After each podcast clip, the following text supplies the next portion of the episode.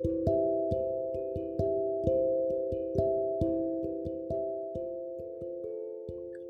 んにちは、三年坊主です。今日は日本人っぽいとバカにされない英語を話す3つのコツについて話してみたいと思います。で、このテーマをお話ししようと思った理由なんですけど、まあ、インド人の同僚と会話をしていた時にちょっと言われたことがありまして、彼は日本人の英語は聞き取りにくいというふうに言っていました。で、これは自分ではない他の日本人のことを言っていたんですけれども、まあ別に面と向かってバカにしていたという感じではないんですけど、ちょっと聞き取りにくいみたいな感じで文句を言っていました。英語っていうのはコミュニケーションの手段なので伝わればいいというのはある程度事実なんですけれども、でもまあこうやって仕事だったり日常会話だったりで伝わらなくて困ることがあります。でまあ仮に伝わっても聞き手に知らないうちにストレスを与えてしまうというリスクもあります。まあ、なので今回お話ししたいことは英語の発音の仕組みを知ってそれを真似しましょうということです。まあ、これをできると日本人っぽいというふうにバカにされないような英語を話せるようになるかなと思っています。で今回3つお話ししていきます。まず1つ目はフォニックスを知るということ。2つ目はリエゾンを知る。で3つ目は恥を捨ててネイティブになりきろうという話です。で、1つ目のフォニックスを知るなんですけど、フォニックスっていうのはスペルと正しい発音を結びつける法則のことです。これは英語圏の子供や外国人に英語の読み方を教える方法として用いられています。具体的には、アルファベットが A から順に並んでいて A, B, C, D, E, F, G, H と読む。これはアルファベットの名前としては正しいんですけど、フォニックス的にはこれをアブクドエフグハと読むみたいな、その文字がどういう風に発音されるかということを一文字ずつ覚えていくというのがフォニックスになります。で、これ一文字だけじゃなくて二文字以上、三文字以上、つながったものにも読み方の規則があるので、そういうものを勉強していくのが一番一つ目のコツかなと思います。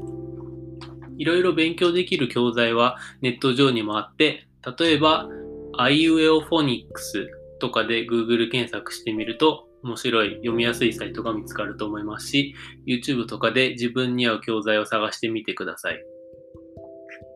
二つ目は、リエゾンを知るという話です。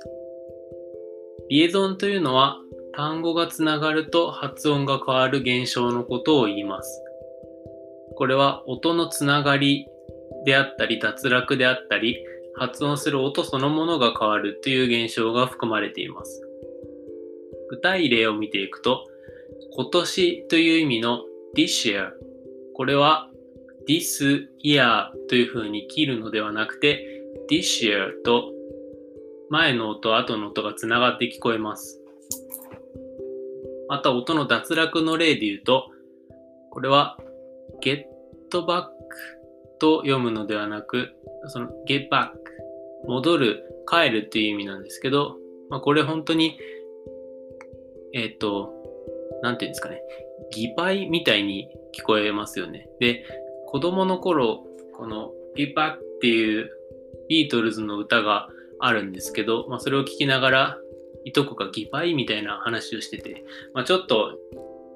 あの、そうですね、そう、子供なりにこうちゃんと英語聞く耳を持ってたのかななんて思って、今思い返してます。あともう一つは、発音する音そのものが変わるっていうので、全く何々ないみたいな英語だと not at all。これを not at all って分けるんじゃなくて、まあ、つながって not at all っていう感じに発音しますよね。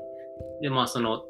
もう、not みたいな発音じゃなくて、全然発音が変わってしまってる。まあ、これとちょっとアメリカ英語寄りなんですけど、そういうようなものもありますよね。で、まあ、こういったリエゾンとかも YouTube で自分に合う教材を探してみるといいかなと思います。で、最後のコツは、恥を捨ててネイティブになりきる。で、最初1番目と2番目のコツ、フォニックスとリエゾンをした後で、まあ、それを聞きながらそのまま真似をするというのが大切かなと思います。でフォニックスやリエゾンを知ったら、ゲットバックというふうには発音できないですし、ならろうと言われた時に何のことかわかるように聞き取れるようになります。そして自分も日本人っぽいと馬鹿にされないようなならろうという話し方ができるようになります。ちょっと余談なんですけど、最近ツイッターであるツイート見かけまして、日本人が英語を話したくなくなる理由みたいなのが流行ってました。で、これ見ると、綺麗に発音すると笑われる。カタカナ発音も笑われる。みたいな感じで、まあ日本人が英語話したらどっちにしても笑われるんじゃん。